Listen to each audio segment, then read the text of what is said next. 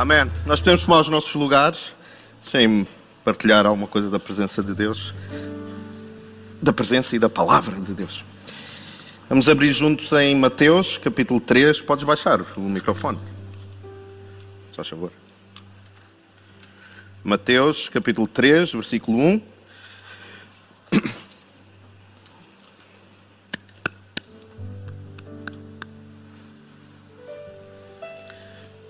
Então diz assim: Naqueles dias surgiu João Batista pregando no deserto da Judeia. Okay? Vou ler de novo. Naqueles dias, não são tão importantes os dias, mas a ideia é um, de que surgiu este personagem chamado João Batista a pregar no deserto da Judeia. Não é o sítio onde nós habitualmente vamos pensar em que alguém vai pregar, a pessoa não vai do tipo começar uma igreja no deserto.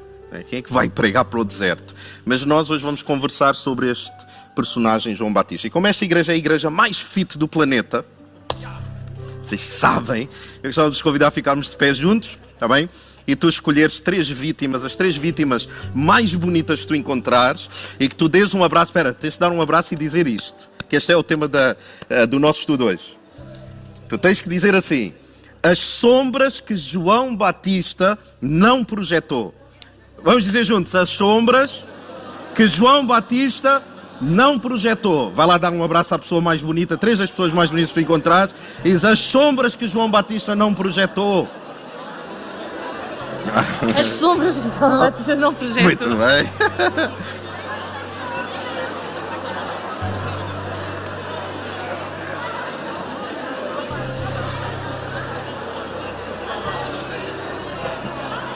Oh, oh, oh. As sombras que João Batista não projetou. Não há pregador da palavra já. Amém. Amém. E era isso, era isso a pregação. O que é que vocês acharam? Foi, sei que foi um tempo fantástico. Vamos tomar os nossos lugares também. Então, sabem que esta ideia de sombras, hum, isto tem muito a ver com alguma coisa que nós projetamos no nosso dia a dia nós projetamos para nós próprios, nós projetamos para os outros também. A ideia de sombra não é apenas uma ideia de, de um paralelo interessante filosófico, mas é alguma coisa que mesmo na psicanálise e tal se trata, não é? As, as nossas sombras. E, e, hoje eu gostava de partilhar algumas coisas que João Batista ele, ele não projetou, coisas que João Batista ele resolveu nele e que foram sombras que ele na verdade não projetou. E nós vamos terminar com uma sombra que João Batista ele projetou, porque ele era um ser humano como nós. E há sombras que nós projetamos na nossa interação com os outros. Por exemplo, a sombra da nossa insegurança. Onde quer que nós estejamos, parece que existe uma sombra que nos acompanha. E em alguns de nós é sombra da insegurança. Então, nas nossas reações com os outros, nas nossas reações até connosco próprios, há sempre uma sombra que nos acompanha. E alguns é a sombra da insegurança. Onde as nossas reações têm tudo a ver com uma insegurança que não está a ser tratada. E ela é uma sombra que nos atrapalha, porque é alguma coisa que nós projetamos também. Então hoje nós vamos conversar sobre sombras que João Batista não projetou. Ele é um homem incrível. Aliás, nós e nós vamos ler sobre isso, João Batista é considerado pelo próprio Deus o maior homem de todos. Imaginem o que é Deus dizer assim, eh, Cristo, ele dizer assim: vocês querem conhecer o melhor de todos, o maior de todos? Que nascido de mulher não há comparação com este homem, João Batista. Então, nós, ao vermos o trajeto de João Batista, nós compreendemos que ele era uma pessoa muito resolvida e que há algumas sombras da qual ele não teve necessidade de, de fugir e ou de projetar. Mas deixem-me dizer só algumas coisas sobre esta ideia de sombra. Como eu estava a dizer, que há alguma coisa que nos acompanha que não é necessariamente uma coisa boa, mas uh, deixem-me dizer que a sombra é prova de que existe luz. Ou seja, se tu tens alguma sombra na tua vida, se tu tens alguma coisa que tu estás a trabalhar para resolver, quer dizer que existe luz em ti. Existe alguma coisa que está a tentar competir com a luz que existe dentro de ti. Então a sombra é prova de que na verdade existe luz. E deixem-me dizer para, para alguns de nós que temos mais facilidade em, em encaixar as pessoas em determinados eh, preconceitos, etc. Não julgues aquilo que apenas vês a sombra. Alguns de nós olhamos para a sombra que existe num casamento, num relacionamento, na vida profissional de alguém, na fé de alguém, e nós queremos avaliar o concreto a partir da sombra que nós estamos a ver. Só que a sombra revela alguma coisa concreta. Vocês estão a acompanhar o que eu estou a dizer? Então tenhamos atenção em não avaliar rápido demais coisas das quais nós só estamos a ver a sombra. É como aquela ideia da ponta do iceberg. Nós não podemos avaliar. Então tenhamos atenção. Hoje são os fracassos, as derrotas, as falhas, as limitações, as frustrações que nós desenvolvemos não são o resumo de quem nós somos. Nós somos muito mais do que isso. Então alguns de nós temos que aprender a não avaliar quando nós só vemos a sombra. Então a primeira coisa que, que João Batista ele não projeta é a sombra da fuga do processo. Ou seja, quando aparece este versículo, surgiu João Batista a pregar no deserto, nós começamos a pensar que será que ele apareceu do nada? João Batista apareceu do nada e começou a pregar. Não, houve um processo. Houve um processo para ele se tornar o homem de Deus que ele tinha que se tornar. E ele não fugiu desse processo. Por isso é que nós vemos que ele é um, é um personagem muito peculiar. Até a maneira como ele se vestia era diferente do resto das pessoas. Ele era um homem muito diferenciado. Então ele não fugiu, nem projetou da, a sombra da fuga do processo. Ou seja, há processos, ouçam com muita atenção, há processos na nossa vida que nós temos que entrar neles. E se nós queremos fugir desses processos, não vamos alcançar o destino para o qual Deus nos chamou. Por mais doloroso que seja o processo, há processos que nós temos que ultrapassar, não tem como. Então não queiras sair rápido demais do processo onde Deus te colocou. Se Deus te colocou num lugar de isolamento, num lugar de alguma solidão, de algum lugar de incompreensão relativamente, se tu partilhas com os outros e as pessoas não compreendem, permanece nesse lugar até Deus te dar livramento. Porque o processo é essencial para nós alcançarmos coisas na nossa vida. E alguns de nós queremos ser precoces, nós queremos sair de alguns processos de uma forma muito precoce. Não, curto o luto que tu tens que, que tu curtir até ao final, quando Deus te livrar disso. Deixa-me dizer uma frase que eu, que eu acho que vai fazer muito sentido. Dar, ouçam, porque isto tem a ver com o processo. Dar é melhor que receber, porque ao dar, tu começas o processo de receber. Eh, eu, eu sei que para alguns já, já está um bocado tarde no dia. Mas eu vou repetir, dar, por isso é que dar é melhor do que receber, porque quando tu dás alguma coisa, tu entras no processo de começar a receber. E este dar é tudo. Se tu dás atenção, tu estás preparado para receber alguma coisa. Se tu não começas o processo de dar, tu não começas o processo de receber. Está a fazer sentido o que eu estou a dizer? Então deixem-me fazer-vos o desafio. O que é que tu tens dado? O que é que durante esta semana que passou, o que é que tu deste? Não é necessariamente a pessoa que está mais perto de ti, o teu marido, a tua esposa, os teus filhos. Os teus... Não, o que é que tu deste, que tu percebes, foi fruto de uma generosidade. Porque eu, ao dar, comecei um processo de receber alguma coisa na minha vida. Então, esta ideia da fuga do processo é alguma coisa que João ele tinha muito resolvido, ele não fugiu. Número dois, a sombra da mensagem indefinida. Ele, o que é que ele começou a pregar? Se ele aparece e ele começa a pregar, o que é que ele começou a pregar? Ele não projetou a sombra da mensagem indefinida, como alguns de nós fazemos. Nós temos uma mensagem muito indefinida. Não é interessante que a nossa mensagem depende da pessoa com quem nós estamos e do lugar onde nós estamos. Vejam que a nossa mensagem de vida, a voz que existe no nosso interior, depende do sítio onde nós estamos, com quem nós estamos e no nosso estado de espírito. Então nós temos uma série de mensagens. Se eu estou com amigos que são descrentes, a minha mensagem é uma. Se eu estou com amigos que são crentes, a minha mensagem é outra. Se eu estou na igreja, a minha mensagem é uma. Se eu estou no meu lugar de trabalho, a minha mensagem é outra. Então nós viramos pessoas tipo esquizofrénicas, porque nós temos uma mensagem adaptada para cada ambiente. E depois estamos nas redes sociais, a nossa mensagem é outra. Isso é uma loucura. Depois estamos com a família, a nossa mensagem ainda é outra. O que é que nós queremos alcançar assim? Nós temos uma fé extremamente esquizofrénica. João Batista não. Sabe o que, qual era a mensagem dele? Claramente, ele nunca negociou isso. Independentemente de estar no deserto ou estar no palácio, independentemente de estar com pessoas crentes ou pessoas descrentes, sabem qual era a mensagem que ele tinha? Ele sabia claramente qual era a mensagem. A mensagem dele era esta: arrependei-vos, porque o reino dos céus está próximo. Ele não dizia assim: olha, revejam aí a vossa vida. Uh, pensem um pouco, façam uma reflexão profunda sobre. Não, ele diz: vocês precisam de se arrepender porque há um outro reino que chegou, há outro reino que está a chegar. O que ele está a dizer é o seguinte: há tronos de outros reis aos quais tu te tens curvado e tu precisas te arrepender.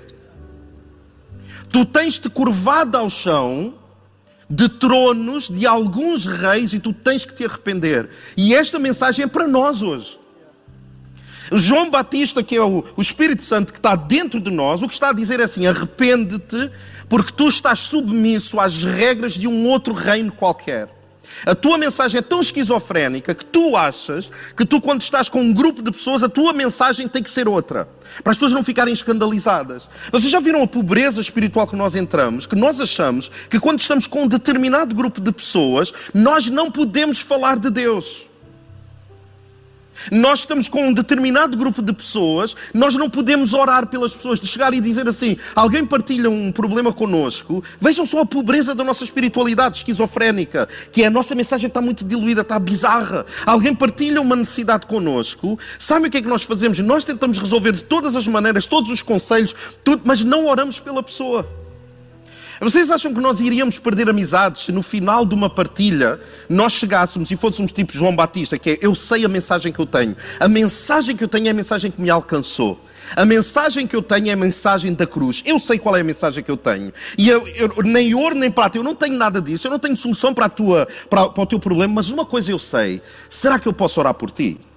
Se tu experimentares isso, a tua fé vai deixar de ser uma fé esquizofrénica, porque passa de, de, de ambiente para ambiente, de pessoa para pessoa, e vai ser extremamente coerente. Então, os tronos aos quais tu tens te prostrado ao chão, o trono da tua, da tua reputação com os teus amigos, no teu trabalho, seja o que for, a mensagem hoje é arrepende disso. Ser um cristão verdadeiro. Porque um cristão não é tipo uma, uma, um bilhete de identidade que nós só damos quando nos é requerido. O cristão é quem nós somos. Então, constantemente, nós temos que ter a palavra de Deus nos nossos lábios e nós temos que ter um vício, nós temos que ser hipocondríacos na nossa espiritualidade, que é em tudo eu vejo uma oportunidade de falar de Deus, em tudo eu vejo uma oportunidade de orar por alguém, nem que seja à distância. Nem que seja assim, olha, eu não sei o que é que eu posso fazer, mas eu vou estar a orar por ti. Mesmo que tu não estejas pessoalmente com aquela pessoa. Vocês já imaginaram o impacto que é? Na tua família, tu começares a ser catalogado como o, sei lá, o alucinado espiritual. Por tudo o que é falado, no clima onde tu estás, tu resolves desta maneira: olha, eu não sei bem o que fazer, mas uma coisa eu posso fazer: eu vou orar por essa situação. E não é igualmente interessante que na nossa família se nós começarmos com um discurso assim e a nossa família for feita de cristãos, vai ser estranha a mesma. Vocês nunca fizeram essa reflexão? Se eu começar a dizer que vou orar sobre tudo e sobre todos, se eu impuser as minhas mãos sobre toda a gente, os cristãos da minha família, os cristãos que são meus amigos, vão começar a estranhar isso. Não é bizarro isso? Imagina o que é, então, o relacionamento que nós temos uns com os outros. Onde se tu começas a puxar a carta da oração e da espiritualidade, as pessoas à tua volta começam a dizer: pá, desde que fosse lá para aquela igreja CCLX, eu não sei, tu estás uma pessoa bem diferente, queres orar sobre tudo e sobre todos, mas a certeza é esta: é que os tronos de um qualquer rei irão se prostrar a bem ou a mal, de forma voluntária ou de forma compulsiva, de uma forma voluntária ou vão ser obrigados a fazer isso. Mas o meu desafio para nós hoje é que nós possamos ser voluntários é que nós digamos assim, eu realmente eu tenho prostrado alguns tronos e alguns reis que eu, eu não quero mais fazer isso, e eu hoje arrependo-me e eu quero arrepiar caminho. Eu quero ter uma outra postura na minha vida. Todos os reinos, ouçam com atenção, todos os reinos dobram-se perante o reino dos céus, que é isto que João Batista, João Batista está a dizer, ouçam, está a chegar um outro reino do qual todos se irão prostrar, mas vocês têm a oportunidade de escolher prostrarem-se. Vocês têm, têm a oportunidade de serem vocês os iniciadores dessa, dessa prostração, vamos dizer assim. Mas a garantia é esta: é que todos os reinos vão se dobrar perante o reino dos céus e perante o Rei Jesus Cristo, o Filho do Deus vivo. Todos os reinos.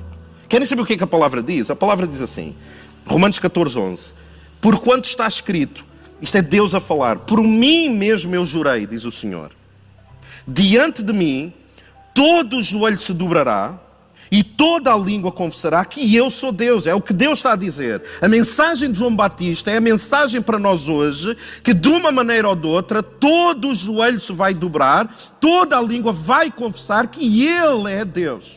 Então, na nossa postura, no nosso dia a dia, com marido, esposa, filhos, colegas de trabalho, pessoas que nós não conhecemos tão bem, deve ser uma cultura de um outro reino. Nós não nos podemos estar a prostrar à, à vergonha, à reputação, ou eh, não sei se é adequado. Ouçam, eu estou-me a marimbar se é adequado ou não. A coisa mais importante que eu posso fazer por alguém é orar por essa pessoa. Porque eu sou representante de um outro reino.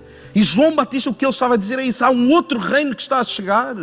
E aqueles nós que fazemos parte de um outro reino, temos que nos comportar como cidadãos desse reino.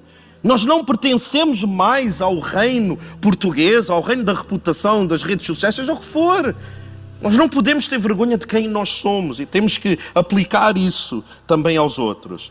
Filipenses 2,9 diz isto: Por isso, Deus também o exaltou sobremaneira à mais elevada posição, está a falar de Cristo, e lhe deu o nome que está acima de qualquer outro nome qual é o propósito? Para que ao nome de Jesus se dobre todo o joelho dos que estão nos céus, na terra e debaixo da terra, e toda a língua confesse que Jesus Cristo é o Senhor para a glória de Deus, Pai. Então os tronos de outros reis se prostram no chão perante a sua majestade. E o que é que tu tens feito? Será que tu te tens prostrado também perante Deus? Ou tu prostras com muita rapidez a outros reis e a outros reinos e a outros tronos, o trono da tua sustentabilidade financeira, o trono da tua segurança na tua saúde, o trono da tua autojustiça, o trono da estética, o trono da opinião dos outros, o trono da tua insegurança. Qual é o trono do qual tu com rapidez tu te prostras, tu ficas no chão e tu se esqueces de, de que reino é que tu és cidadão? Para vergonha tua. E eu, enquanto estava a, a, a preparar esta mensagem, eu estava-me a lembrar de momentos vergonhosos meus onde eu estive com pessoas e eu prostrei-me, eu prostrei-me àquilo que era mais adequado de fazer. Eu tive vergonha, eu pensei assim: eu posso orar por esta pessoa, esta pessoa está a partilhar qualquer coisa. E eu não vou dizer nada porque a pessoa vai pensar que eu sou um fanático religioso. Que vergonha isso! Acho que nós hoje devemos fazer o compromisso de nunca mais fazer isso. Que é se eu tiver, Senhor, se tu me deres uma oportunidade, eu vou aproveitar isso. Mesmo que as pessoas falem mal de mim, mesmo que eu perca amigos, mesmo que na minha família eu passe a ser considerado o fanático da minha família, porque eu estou sempre a, a arranjar uma maneira de orar. Ainda assim, eu não me quero prostrar a nenhum outro trono e a nenhum outro rei, sem ser a ti que és o meu rei. Número 3, ele não projetou a sombra da performance. João, João Batista não estava nem aí, ouçam. Ele queria lá saber. Em João 10, 41 diz uma coisa muito interessante, lá mais para a frente. Diz assim: E muitos iam ter com ele, com, com Cristo. Aliás, iam ter com ele. E diz assim: Na verdade, João não fez sinal ou milagre algum. Ouçam para a cultura que nós temos de igreja. Por favor, malta jovem, prestem toda a atenção a isto que eu vou dizer. Porque vocês são muito suscetíveis e são muito fascináveis. Há muita idiotice na, na, na juventude. Sabe por que eu estou a dizer isso? Porque eu também era meio assim. Mas agora ouçam com atenção. O que está a dizer sobre João é isto: João não fez sinal nenhum. Ele não fez milagre, não houve milagre, não fez sinal, não houve milagre nenhum.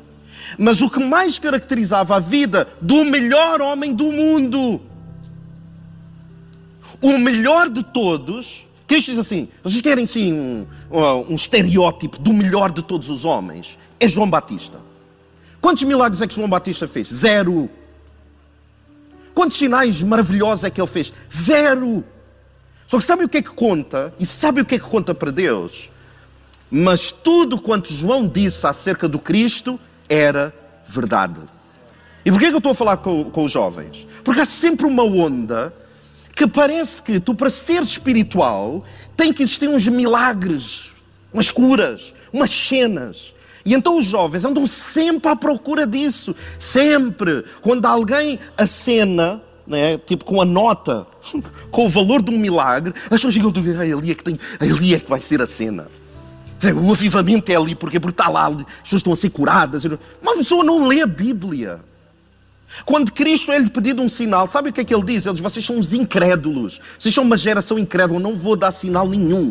O que ele está a dizer é: se eu não sou suficiente para vocês, se aquilo que eu estou a fazer na vossa vida não é suficiente, vocês são uma geração perversa. Porque vocês só seguem os milagres. E João Batista, o maior de todos, não fez nenhum milagre. E é incrível que hoje em dia já não é suficiente que aquilo que tu pregas e falas de Cristo seja verdade. Não. As pessoas precisam de qualquer coisa. Precisam de mais um espetáculo, mais um fogo de artifício, mais uns pós de perlim-pim-pim, mais um abacadabra, mais um ocos-pocos. E isso é triste ver uma geração a perder-se na procura desesperada, aflita de sinais e maravilhas, de milagres, quando o melhor de todos não fez um. um. Cristo diz: Este é o melhor, este é o maior. Quantos milagres fez? Nenhum. Siga o exemplo dele. Ah, mas quer dizer então que não vai haver milagres? Vai haver e vai ser incrível. Mas isso é uma consequência, não é procura. É uma consequência. A partir do maior milagre é Deus converter esse teu coração tenebroso que tu tens é o teu coração. Ouçam, o incrível não é reinos que Deus destrói e que Deus coloca para cima e destrói. Isso não é o incrível. O incrível é o reino do teu coração, a vontade do teu coração se submeter, ceder a Ele. E esse é que é o milagre. É tudo o que existe em ti no teu coração mau, tu abdicares de tudo em prol dele. Então não havia sombra de performance em João. João sabia muito bem o papel dele, ele não tinha este, esta questão da performance. Número 4, eu só tenho mais dois pontos. Ele não projetou a sombra da distração. Eu já disse isto antes: a distração mata a nossa fé, mata propósito, mata relacionamentos. Ele não projetou a sombra da distração. Veja o que é que diz João 1,29. No dia seguinte, João viu, ele viu Cristo. Ele não se distraiu com os batismos que ele estava a fazer, ele não se distraiu com nada das coisas que estavam à volta dele. Uh, eu acho que é Lucas que diz que Cristo estava a passar e quando ele fala acerca de Cristo, ele nem sequer está a vir na direção dele, depois é que Cristo vem na direção dele. Não é interessante isto? Ou seja, ele vê no meio da multidão, ele vê Cristo, ele consegue percepcionar Cristo, ele não está distraído com a sua missão ao ponto de se distrair com aquilo que é importante. Ele não sucumbiu à sombra da distração, que é uma coisa horrível. E ele diz assim: ele viu-o caminhando na sua direção e declarou: Eis o Cordeiro de Deus que tira o pecado do mundo. Imaginem, nós estamos no louvor e na adoração e haver uma consciência em nós de que nós, no meio do louvor e da adoração, nós declaramos: Eu vejo Cristo, eis o Cordeiro que tira o pecado do mundo. Ele está neste lugar e eu louvo com tudo o que eu tenho dentro de mim. Isso só é possível a quem não se distrai. Ele diz: Este é aquele do qual eu disse: Depois de mim vem um homem que tem excelência e primazia. Ninguém distraído diz isto, ninguém distraído repara nas pérolas, no valor, no sabor dos outros, ninguém. Ele diz: Ele tem excelência e primazia, pois este é quem já existia antes de mim. Que declaração poderosa. Entretanto, eles lá mais para a frente, os discípulos de João, muito curioso isto, vão falar com João fazer queixinhas de Jesus. Digo, nós somos teus discípulos e ele está a fazer coisas e milagres e, e estão a batizar e tal, e bababá, quase para meter ciúmes a João. Só que João não se distraía. Sabe o que é que João responde? Ele diz assim: Vejam só se isto não é interessante. Ele diz assim para os seus discípulos, João: ele diz: a noiva é do noivo. Ou seja, este povo é dele. Ele faz o que ele quiser. A noiva é do noivo. Mas o amigo do noivo, que ele considera-se, ele diz assim: Eu sou o amigo do noivo. Eu não sou o noivo. Eu sou o amigo dele. Ele diz: Mas o amigo do noivo, que serve o noivo e o ouve, muito se alegra quando ouve a voz do seu amigo, que é o esposo. Assim, pois, a minha alegria já está cumprida. Eu vi o noivo, eu ouvi a voz dele. Eu não sou o noivo, eu sou o amigo. Imaginem nós, quando nós nos estamos a categorizar, quando alguém me pergunta quem eu sou, eu digo, eu sou amigo do noivo. Que coisa incrível, eu sou amigo do noivo. E depois ele diz alguma coisa incrível: ele diz, é necessário que ele cresça e que eu diminua. João acertou. Para que ele cresça em mim, é preciso que eu diminua. E ele tem que crescer aonde? Em tudo, na maneira como eu olho a vida. Ele tem que crescer. Eu tenho que diminuir na minha concepção da vida para que ele cresça. Eu tenho que diminuir na perspectiva que eu tenho dos meus relacionamentos para que ele cresça e a minha noção dos relacionamentos seja transformada. Porque enquanto eu não diminuir em mim, ele não vai crescer, porque ele não vai fazer questão. Ele é convidado, nós convidamos-lo a crescer em nós. Então ele, ele tem esta consciência incrível. E por último, há uma sombra que ele projetou. Este homem incrível, que não projetou uma série de situações, há uma sombra que ele projetou, que é a sombra da dúvida. E eu vou terminar em seis minutos. Ele é preso, João é preso. Lembra-se que ele disse assim: é necessário que ele cresça e eu diminua. Ele é o cordeiro que tira o pecado do mundo. Ele realmente é o Messias. Antes de eu, de eu existir, ele já existia. Estas considerações todas incríveis. Mas há a sombra da dúvida que acontece na vida deste homem. E ele, enquanto está preso, os discípulos de João vão ter com ele e começam-lhe a contar uma série de coisas que têm acontecido com Cristo. E no versículo 18 e 19 eu, eu passo a ler. Diz assim: Os discípulos de João anunciaram-lhe todas essas coisas. Lembre-se que João está preso. E João, chamando dois dos seus discípulos, enviou-os a Jesus. Dizendo: És tu aquele que havia de vir ou esperamos outro? Espera aí, mas João, tu, então tu declaraste que ele era aquele, ele é o Messias, e tu agora estás a perguntar Versículo 20. E quando aqueles homens chegaram junto dele, disseram: João Batista enviou-nos a perguntar-te: És tu aquele que havia de vir ou esperamos outro? E no versículo 22 diz assim: Respondendo então Jesus disse-lhe: Ide e anunciai a João o que tendes visto e ouvido. E ele agora começa a citar Isaías. Ele começa a dizer: Os coxos andam, os leprosos são purificados, os surdos ouvem, os mortos são ressuscitados e aos pobres anuncia-se o Evangelho. E bem-aventurado aquele que em mim não se escandaliza, bem-aventurado aquele que ao ver o que está a acontecer, celebra, mesmo essa contenção, mesmo se não tiver a acontecer contigo. Porque João, enquanto está preso, a dúvida de João é a seguinte: eu estou a ver tudo incrível que está a acontecer com os outros. Eu estou a ver os outros serem curados e ressuscitados, então e eu? Então e a minha vez quando é que chega? Porque eu é só ver testemunhos de curas e coisas incríveis e, e aquele começou um relacionamento não sei que incrível e o casamento está incrível e os filhos prosperam e não... Então e eu? E quando é que chega a minha vez? Que é o que João está a dizer. Quando é que chega a minha vez? E o que Cristo está a dizer é: tu tens que celebrar mesmo quando não está na tua vez. Mesmo quando tu estás todo partido, tu tens que celebrar. Porque não são todos à tua volta que estão todos partidos. E isso é preciso uma maturidade gigante que é eu celebro o que está a acontecer na vida do Alberto, mesmo que isso não esteja a acontecer na minha vida. Isso é uma maturidade que Deus, ele, ele, ele, é, ele é atraído para pessoas com essa maturidade. No entanto, pessoas que não celebram os outros repelem Deus, porque é soberba da vida. Então ele, ele falha, ele tem dúvidas. E quando Cristo ele anuncia a palavra de Deus a partir de Isaías, é que na dúvida nós somos sempre encaminhados para a palavra de Deus. Então, quando eu tenho dúvidas, eu não vou ouvir uma coisa fantástica da parte de Deus, eu só vou ouvir assim: vai à Bíblia. Quando eu tenho dúvidas, o Espírito Santo que está dentro de mim convence-me a ir à palavra de Deus. Ele não me vai dizer uma coisa espetacular, uma revelação nova. Não, não, está tudo revelado na palavra de Deus. Então, na dúvida, aprenda a ir até à palavra de Deus.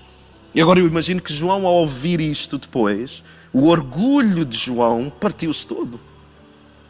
Sabem porquê? Porque ele morreu ali naquele lugar. Eu não sei se vocês percebem o quão trágico isto é.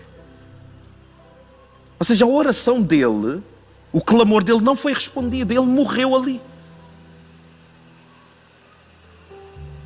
Agora, de novo, imaginem a tua oração mais fervorosa, Deus escolher não responder. Deus dizer-te assim: não, não vou fazer. Pois é.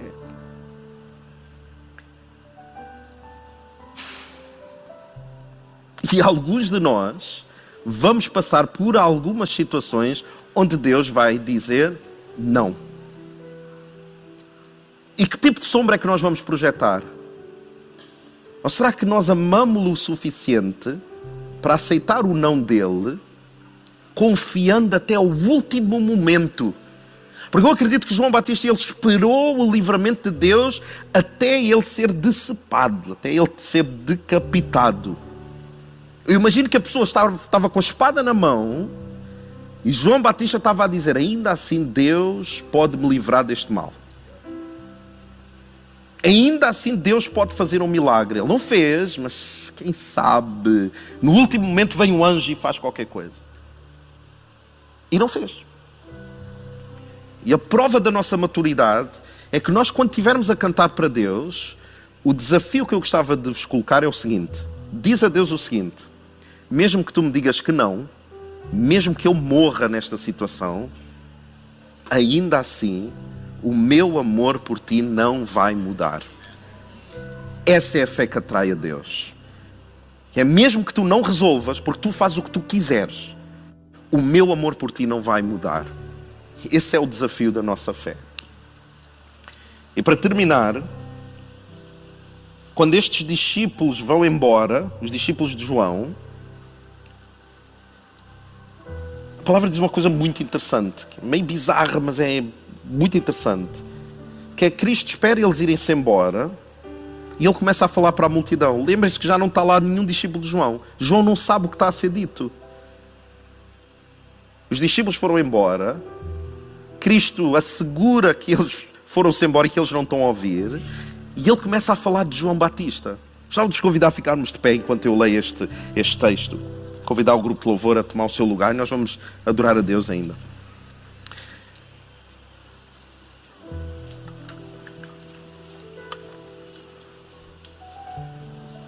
Diz assim: tendo-se retirado os mensageiros de João, prestem atenção, Cristo começou a dizer à multidão acerca de João. O João que teve uma dúvida, João que literalmente perde a cabeça porque teve falta de fé, foi o que aconteceu. Cristo começa a falar dele à multidão. João nunca soube. João nunca ouviu o que Cristo disse sobre ele. Ele está na prisão e Cristo está a falar dele. E ele começa a dizer assim: O que é que saíste a ver no deserto? Uma cana abalada pelo vento? Vocês, quem é que vocês acham que João era? É uma pessoa inconstante? Vocês acham que o João Batista era assim? Então ele era, era tipo uma raiz. Mas que saíste a ver? Um homem trajado, de vestes delicadas?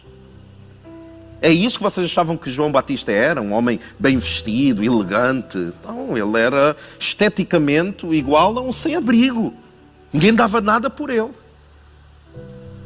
Ele diz: Eis que os que andam com essas vestes preciosas e em delícias estão nos passos reais. João Batista não é assim. Vocês não confundam João.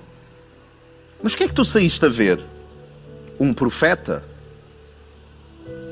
Sim. Eu vos digo, muito mais que um profeta. Este é aquele de quem está escrito: Eis que envio o meu anjo. Oh, uau! Diante da tua face, o qual preparará diante de ti o teu caminho. E eu vos digo que dentre os nascidos de mulheres não há maior profeta que João Batista.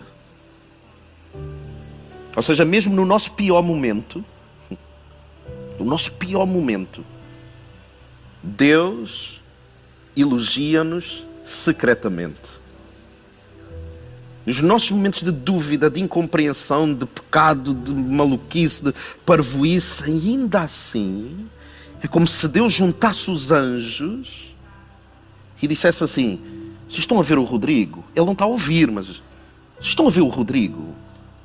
Ele é o maior, meu. A maneira como ele serve na igreja, mesmo quando está deprimido, mesmo quando as coisas não estão bem, vocês estão a ver o exemplo dele. E enquanto o Rodrigo está nas coisas dele e nos dilemas e nas dificuldades, a pensar que Deus não está, não, Deus está-nos a elogiar e Deus está a preparar um caminho de alguma coisa, eu não sei o quê. Mesmo no teu pior, Deus está a elogiar-te secretamente. É porque tu és grande coisa. Não com toda a certeza que não. É porque quando Ele olha para ti, que Ele vê é o próprio Filho. Porque nós estamos revestidos dele. Por isso é que nós, em termos espirituais, eu, quando eu estou revestido de Cristo, quando Deus olha para mim, Ele vê no, em quem eu estou revestido. Ele não me vê a mim. Ele vê o seu filho. Então, quando ele vê o seu filho, ele diz assim: O Nuno não é grande coisa, mas eu nem o consigo ver bem. É porque tem tanto de Cristo lá, o sangue de Jesus está tão coberto neste indivíduo, que o que eu vejo é alguma coisa incrível. E deixem-me-vos dizer quão incrível é aquilo que Deus vê quando Ele olha para nós. Então, independentemente da sombra que tu tenhas projetado no passado, esta semana, ontem e hoje, eu gostava que tu pudesse anunciar a Deus: Senhor, que tu possas crescer, eu quero diminuir. Eu não me quero mais ajoelhar perante outros tronos e outros reis. Eu quero perceber o elogio secreto que tu estás a dar a meu respeito, mesmo quando eu estou no meu pior, mesmo quando eu estou na minha pior fase. Dentre os nascidos da mulher, não há maior profeta que João Batista. Então nós vamos declarar a nossa fidelidade a este rei. Alguns de nós vamos renovar os nossos votos, nós vamos dizer: Eu sou deste reino, eu pertenço a este, este é o meu rei. É, este é o reino, esta é a minha nação, uma nação santa. E não importa o que tu vais fazer, se vais fazer, como vais fazer, quando vais fazer, eu sou membro, eu sou cidadão desta nação maravilhosa. Eu pertenço a um outro reino e eu vou declarar onde estão os outros reinos, esses reinos incríveis que se levantaram. Onde está o reino de Alexandre o Grande em todo o seu poderio? Onde está? Não existe. Onde é está o poderio do grande império romano, não existe mais isso. Agora, o reino dos céus, o reino do nosso rei, permanece inabalável por amor do seu nome, aleluia. Então nós vamos declarar fidelidade ao nosso Rei, nós vamos declarar que Ele precisa crescer em nós para que nós possamos diminuir, e nós vamos declarar que as nossas sombras serão iluminadas pela luz de Cristo e nós iremos nos entender nele. Vamos fechar os nossos olhos, está bem? Senhor, obrigado pela tua palavra. Como já o disse tanta vez e tu sabes isso, Senhor. Tu és o grande pregador. Espírito Santo de Deus, és tu que acrescentas. Há pessoas que ficaram no primeiro ponto e tu ministraste o resto da mensagem só entre a tua bendita pessoa e essa pessoa. Houve pessoas que permaneceram apenas numa frase e que o resto da pregação tornou-se irrelevante porque houve, foi o gatilho de uma conversa entre a tua bendita pessoa e esse meu querido irmão e irmã. Então não há nada que eu possa acrescentar. Eu sou apenas um tradutor, um intérprete pobre da tua palavra. És tu que pregas para nós. És tu que mudas e que nos dás ganas de mudarmos, de não nos ajoelharmos mais a outros reinos. És tu que fazes isso. Então, Senhor, faz isso hoje. Enquanto nós cantamos para ti, que haja verdadeiramente um, um entregar não mais queremos controlar coisas, mas tudo aquilo que o Espírito Santo diz ao nosso coração ajuda-nos a cumprir, ajuda-nos a reagir. E esta música que nós vamos cantar vai ser a nossa reação, vai ser uma reação melódica que vai causar uma revolução no nosso interior. E Senhor, nós concordamos com isso. Há orações melódicas, há músicas que começam uma revolução dentro de nós. E a nossa nação bem o sabe, pois nós somos fruto de uma revolução que iniciou com uma música. Que coisa profética é estar numa nação que se rebelou contra a ditadura a partir de uma música. E que hoje, a partir desta música, se acha em nós uma revolução interna também. Vamos fazer isso no nome de Jesus. São muito rapidamente, nós vamos cantar para Deus. Mas há alguns de nós, eu vou pôr o microfone no outro lugar, tá? Onde é que posso pôr? Aí, tu. Eu acho que há alguns de nós que precisamos de simbolicamente materializar esta decisão que nós sabemos que nós nos temos ajoelhado a alguns prazeres, a algumas prioridades, a algumas coisas que não são boas da parte de Deus, eh, não são boas da, da parte de Deus, nós não entendemos elas como boas. E eu gostava que tu pudesses, se tu sentes isso, sair do teu lugar e de novo declarar a tua lealdade a este reino um reino de amor, um reino de luz. Tu saís realmente de algumas coisas que tu sabes que tu estás a, a, combater. Se isto aqui vai mudar a tua vida totalmente, pode ser, pode ser um milagre incrível, mas pode ser o início de um processo. E eu acho que há alguns de nós que precisamos de fazer isso. Nós precisamos de sair do nosso lugar e de uma forma a, ah, ah, a reavaliar a nossa lealdade a este reino, que é o reino de Deus, o reino dos céus. Então eu vou, enquanto nós estivermos a cantar, não vai haver um momento específico, nós vamos estar a ministrar ao coração de Deus, nós vamos ser ministrados por Deus, mas tu vais sair do teu lugar, tu vens aqui à frente, este é o nosso altar.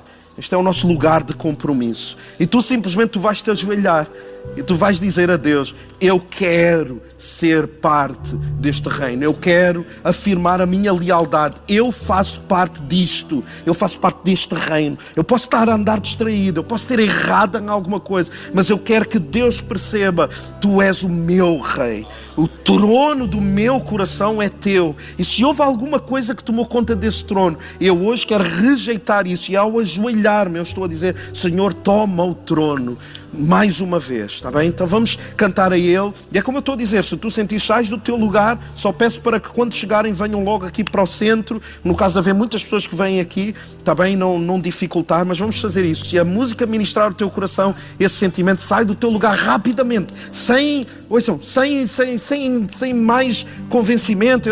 Vocês sabem que nós não fazemos isso. É, sais do teu lugar, tu percebes, ok, esta música, esta consideração, isto é para mim, eu preciso renovar os meus votos de lealdade este, este reino, eu quero me ajoelhar e dizer: Senhor, Senhor, ajuda-me a entender o teu reino de uma maneira diferente, ajuda-me a ser uma pessoa diferente no reino, para o reino, por causa do reino do seu amor. Vamos fazer isso no nome de Jesus. Podem sair, ouçam, do vosso lugar, podem vir aqui para, podem vir aqui para o altar, está bem? Não é preciso chegarem aí, vamos, vamos fazer isso no nome de Jesus.